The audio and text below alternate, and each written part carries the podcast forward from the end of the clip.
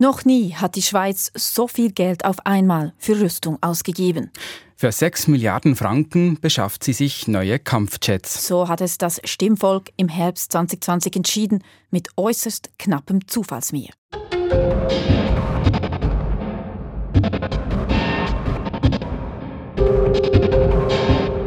Mit dem Mega-Rüstungsstil will sich die Schweiz wappnen gegen Bedrohungen der Zukunft. Und das in einer Welt, in der die Gefahren immer vielfältiger werden und sich immer schneller verändern. Das sind die ganz alten Konfliktherde, die immer von neuem ausbrechen. Die israelische Luftwaffe bombardiert Ziele im Gazastreifen. Hostilities between Israel and Gaza have stretched into the seventh day as of now. Medio Oriente, oltre mille razzi di Hamas contro Israele, massicci raid su Gaza, appello del mondo, stop alla violenza. Solche alte, ungelöste Konflikte gibt es auch am Rande Europas. Es gibt wieder Krieg in Europa. In Bergkarabach im Südkaukasus ist der Konflikt zwischen Armenien und Aserbaidschan erneut entflammt. The latest ceasefire between Azerbaijan and Armenia is crumbling after just two days. Und dann sind da die neuen Gefahren, die nichts mit Krieg oder Waffen zu tun haben, aber dennoch enorme Schäden anrichten können. Wir haben es gerade schmerzhaft erfahren. Ein Jahr Pandemie hat unsere Welt verändert. Die Folgen der Klimaerwärmung werden immer deutlicher spürbar. The terrifying scale of Australia's bushfire disaster is beginning to emerge. Und alle paar Monate gibt es wieder eine neue vom Menschen verursachte Umweltkatastrophe. Dans l'océan Indien, l'île du Sri Lanka fait face à la plus grande catastrophe écologique et maritime de son histoire. In dieser komplexen Bedrohungslage beschafft sich die Schweiz also neue Kampfjets. Das Verteidigungsdepartement VBS muss den Volksentscheid jetzt umsetzen, sozusagen mit 6 Milliarden Franken im Portemonnaie auf Einkaufstour gehen. Wie tut es das? Wer sind überhaupt die Anbieter der Kampfjets und mit welchen Methoden arbeiten sie bei der Vermarktung ihrer Ware? Und wogegen genau schützen sie uns, diese neuen Kampfjets? Diesen Fragen gehen wir in dieser Podcast-Serie auf den Grund. Wir nehmen euch mit auf diese 6 Milliarden Einkaufstour. Wir geben euch einen Einblick hinter die Kulissen des Beschaffungsprojektes. Das ist das Kampfjet-Geschäft von SRF Hotspot. Folge 1: Die Bedrohung. Wir, das sind Tobias Gasser und Priscilla Imboden von der Bundeshaus- und Inlandredaktion von Radio SRF.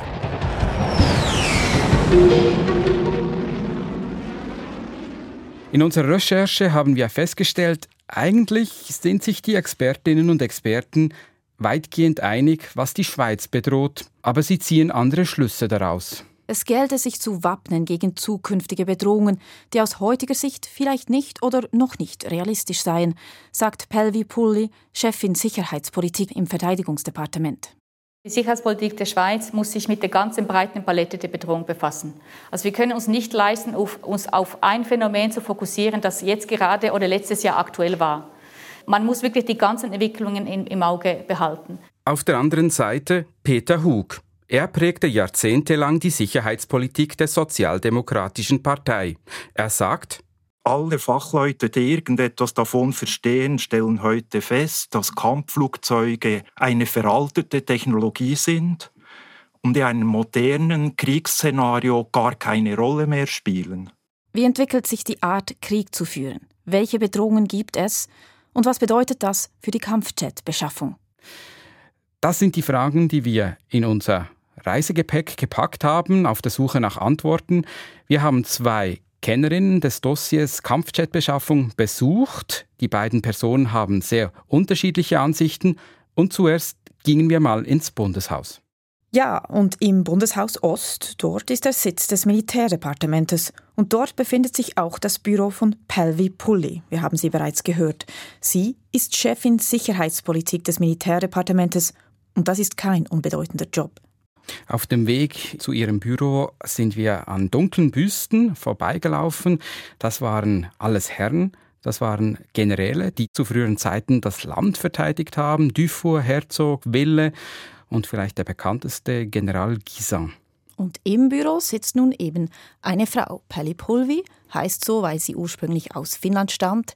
Sie ist aber schon seit sehr langer Zeit in der Schweiz und hat an verschiedenen Schlüsselstellen im FEDPOL, Bundesamt für Polizei und jetzt eben auch im VBS gearbeitet und verantwortet jetzt auch die Szenarien, die darstellen sollen, mit welchen Bedrohungen sich die Schweiz konfrontiert sieht. Und wenn sie zum Fenster raussieht, schaut sie raus auf die schönen Berner Alpen, ein malerisches Bild, aber sie beschäftigt sich eigentlich mit weniger beschaulichen Themen. Die ähm, machtpolitischen Rivalitäten haben deutlich zugenommen. Auch das Risiko von gewaltsamen Konflikten, auch äh, in den Randregionen Europas. Und die äh, sogenannte hybride Konfliktführung, das ist eine klare Tendenz, die wir beobachten, sie nimmt äh, ständig zu. Schauen wir das genauer an. Was meint sie eigentlich mit hybriden Bedrohungen oder hybride Kriegsführung?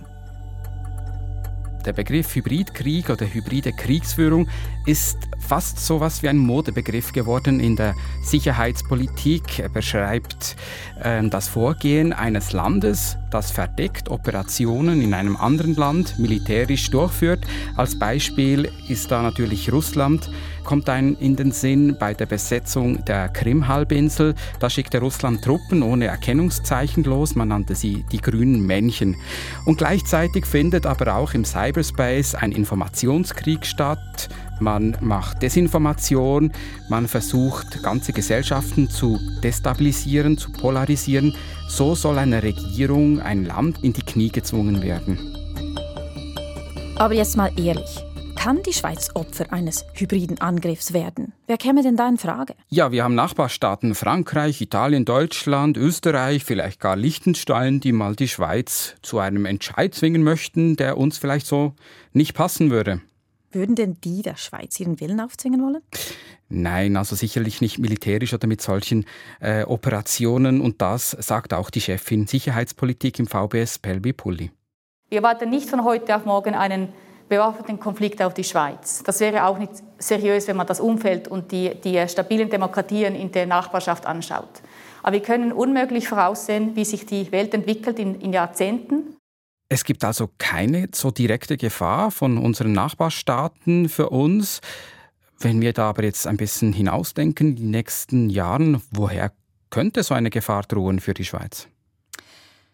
Ja, das ist eben schwierig vorauszusehen, aber Nehmen wir mal Russland. Russland provoziert am stärksten am Rande Europas. Von offizieller Seite wird das Land nicht beim Namen genannt, aber es scheint so ein bisschen durch, dass es in diese Richtung geht, wenn man von den Gefahren spricht. Kann man das mal durchspielen, was das heißen würde, Russland als Aggressor? Ja, nehmen wir an, Russland besetzt die baltischen Staaten oder Teile von Osteuropa. Unsere Nachbarstaaten, also vor allem die, die in der NATO sind, die müssten dann militärisch darauf reagieren. Das würde heißen, unsere Nachbarstaaten würden in einen Krieg verwickelt. Genau, die würden in einen Krieg verwickelt, der sich auch auf die Schweiz ausweiten könnte. Was heißt jetzt das Politisch, jetzt wird es nämlich politisch interessant, würde sich die Schweiz in einem solchen Fall auf die Neutralität berufen, sagen, das hat mit uns eigentlich gar nichts zu tun und wir würden einfach unseren Luftraum verteidigen, vielleicht sogar im schlimmsten Fall Kampfjets von Nachbarstaaten vom Himmel holen, die unterwegs sind an die Front, um gegen Russland zu kämpfen. Ja, das ist die große Frage. Würde die Schweiz das dann wirklich tun? Und dahinter steckt auch eine Grundfrage der Schweizer Sicherheitspolitik. Das Bild nämlich, das wir Schweizerinnen und Schweizer von unserem Land haben und die Rolle unseres Landes in Europa und in der Welt. Vielleicht mal das vorherrschende Bild, das wir pflegen. Wir sind eine friedliche Insel inmitten von Europa, neutral, bestimmen unsere Geschicke selbst und wehe, wenn jemand kommt, dann sind wir bis auf die Zähne bewaffnet und bekämpfen jeden Eindringling. Die Schweiz ist autonom und kann sich verteidigen. So ist es, aber man könnte es auch anders sehen. Man könnte ein anderes Bild zeichnen, die Schweiz, ein Land direkt und indirekt umgeben von NATO-Ländern, in der sichersten Ecke des Kontinents, nämlich in der Mitte von Europa, auf dem seit über 70 Jahren Frieden herrscht. Dank der EU, dank auch der NATO. Tja, offiziell versucht man beide Positionen, also die Autonomie und die Kooperation mit den Partnerländern in Europa, unter einen Hut zu bringen. Pelvi Poli vom VBS. Wenn die Nachbarstaaten in einem solchen Konflikt verwickelt wären, könnte die Schweiz mit ihnen dann eine gemeinsame Verteidigung vorbereiten, falls sie eben auch Opfer eines bewaffneten Angriffs würde. Also das ist möglich äh, rechtlich und das wäre auch sinnvoll äh, sicherheitspolitisch. Und im Hinblick auf diese Eventualität äh, bereiten wir uns vor, in der Lage zu sein, mit den Nachbarstaaten zu kooperieren. Im Klartext, das heißt, die Schweiz bereitet sich vor, in einem Konfliktfall, in dem auch die Schweiz angegriffen wird, die bewaffnete Neutralität aufzugeben und sich einem Bündnis oder einer militärischen Kooperation mit Nachbarländern anzuschließen. Und dazu bräuchte die Schweiz neue Kampfflugzeuge, die sie in ein solches Bündnis einbringen könnte, um nicht als Trittbrettfahrerin dazustehen, heißt es im VBS. Ja, und in der militärischen Fachsprache heißt das, Achtung, Fachbegriff, Interoperabilität. Das heißt, wir schauen, dass unsere militärischen Systeme kompatibel sind und in den meisten Fällen heißt das kompatibel mit den NATO-Standards. Das heißt, wir kennen die Funkfrequenzen der Nachbarstaaten, wir haben Zugriff auch auf das Kommunikationsnetz der NATO und wir tauschen sogar Luftlagebilder aus. Das sind alles Dinge, die wir schon heute tun, um mit NATO-Staaten zu kooperieren. Und gleichzeitig betonen wir den Alleingang, die autonome Verteidigung. Wir gehen immer noch vom Szenario aus, dass Russland die Schweiz bedrohen könnte. Würden Kampfjets einen Angriff aus Russland überhaupt abwehren können? Ja, das ist eine interessante Frage, denn Russland setzt sehr stark auf Lenkwaffen, Raketen und neu auch auf Drohnen. Und gegen diese Kriegsmittel sind Kampfjets nur bedingt einsetzbar. Könnten Kampfjets diese Drohnen und Lenkwaffen nicht einfach abschießen? Eben nur bedingt. Gegen solche Bedrohungen braucht es bodengestützte Luftabwehrraketen oder Systeme. Die schafft die Schweiz ja eigentlich hier auch an, zusammen mit den Kampfjets, aber nur für einen kleineren Betrag von zwei Milliarden. Das ist wahrscheinlich auch der Grund, weshalb nicht so stark über das gesprochen wird.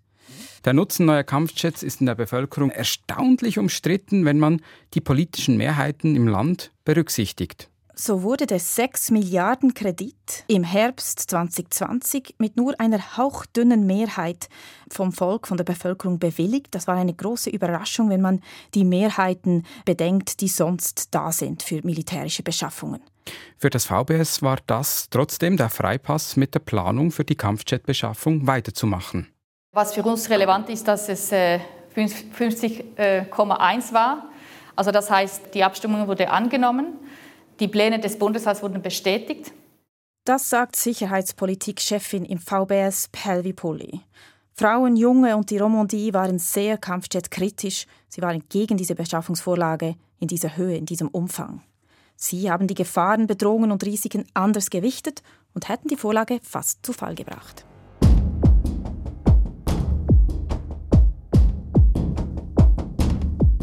Wir sind immer noch unterwegs mit unseren Fragen im Gepäck. Wie sieht eine moderne Bedrohung aus und wie können wir uns dagegen schützen und wehren?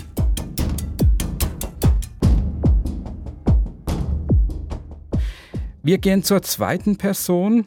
Das ist Peter Hug. Er ist einer, der Bedrohungen und Risiken und vor allem die Antworten darauf anders gewichtet als die Chefin Sicherheitspolitik im VBS. Ja, er findet, der Beschaffungsprozess müsse gestoppt werden.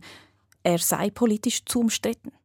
Ich denke nicht, dass man in einer derart zentralen Frage, die Kosten verursacht, die größer sind als das NIAT-Loch, über 20 Milliarden Lebenszykluskosten, man das auf eine Zufallsmehr von 50,1 Prozent bauen kann. Verteidigungspolitik ist zu wichtig, um das mit einer knallharten Mehrheitspolitik äh, abstützen zu wollen.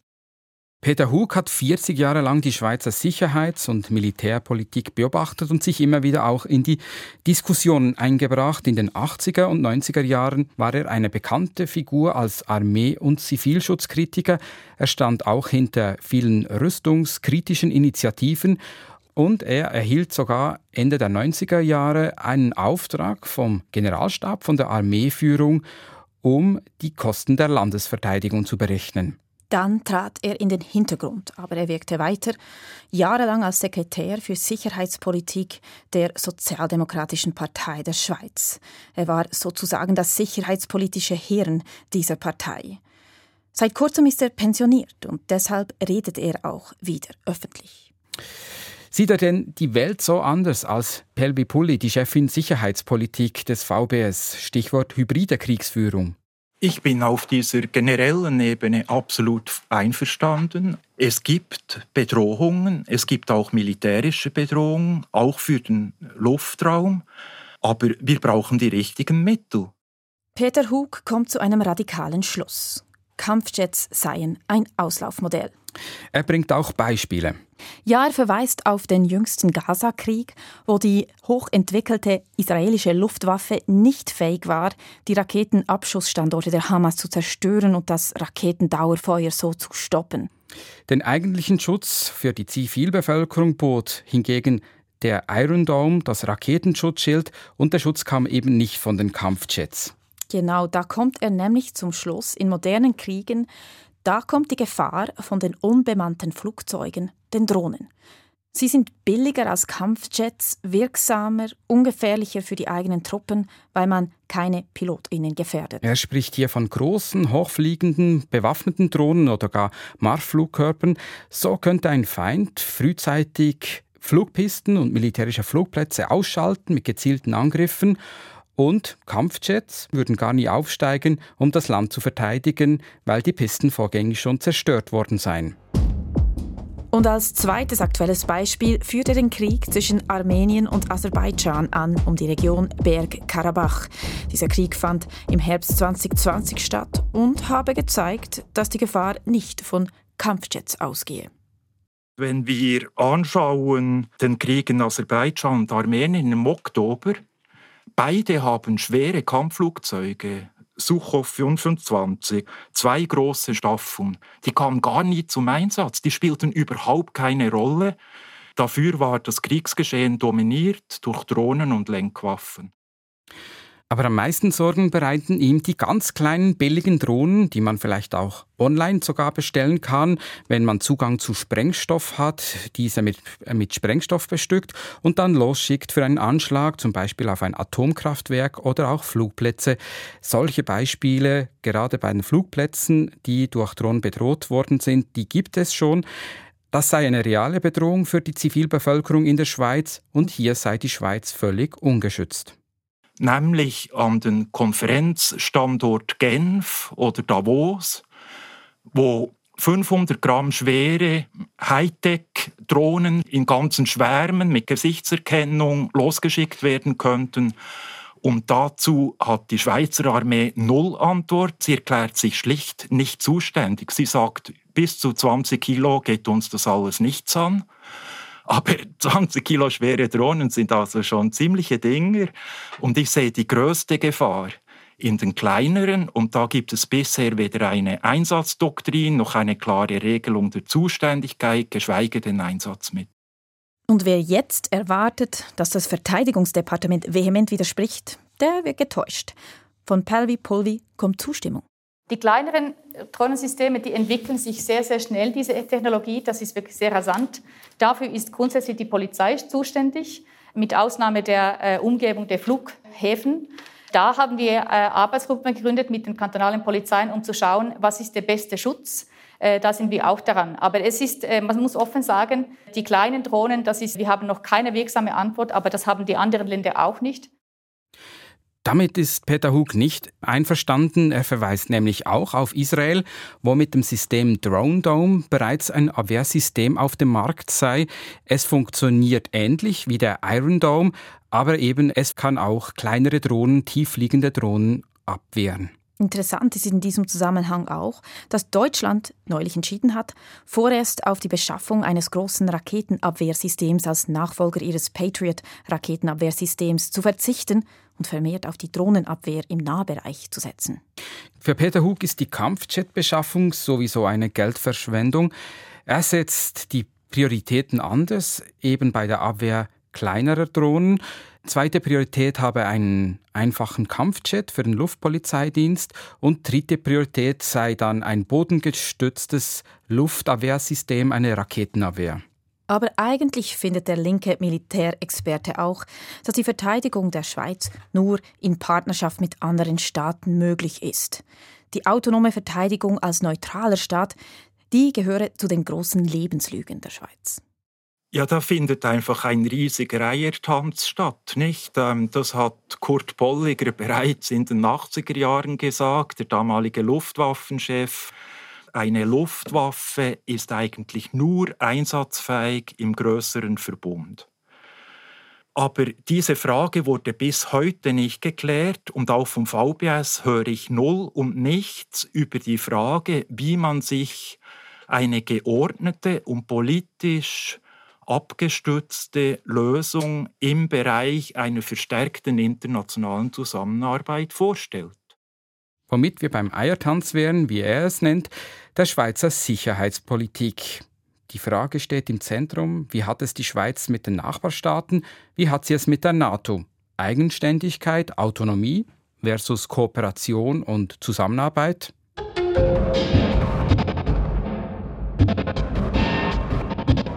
Also, was haben wir auf unserer Reise gelernt? Zwei verschiedene Experten, Expertinnen, zwei verschiedene sicherheitspolitische Konzepte.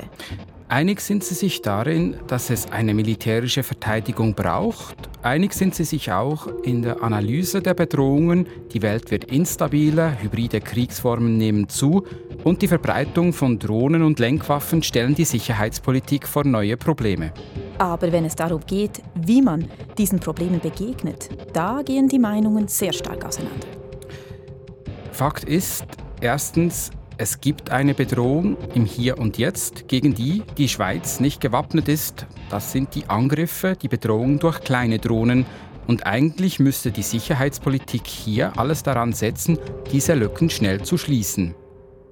Da sind Kampfjets nicht sehr wirksam.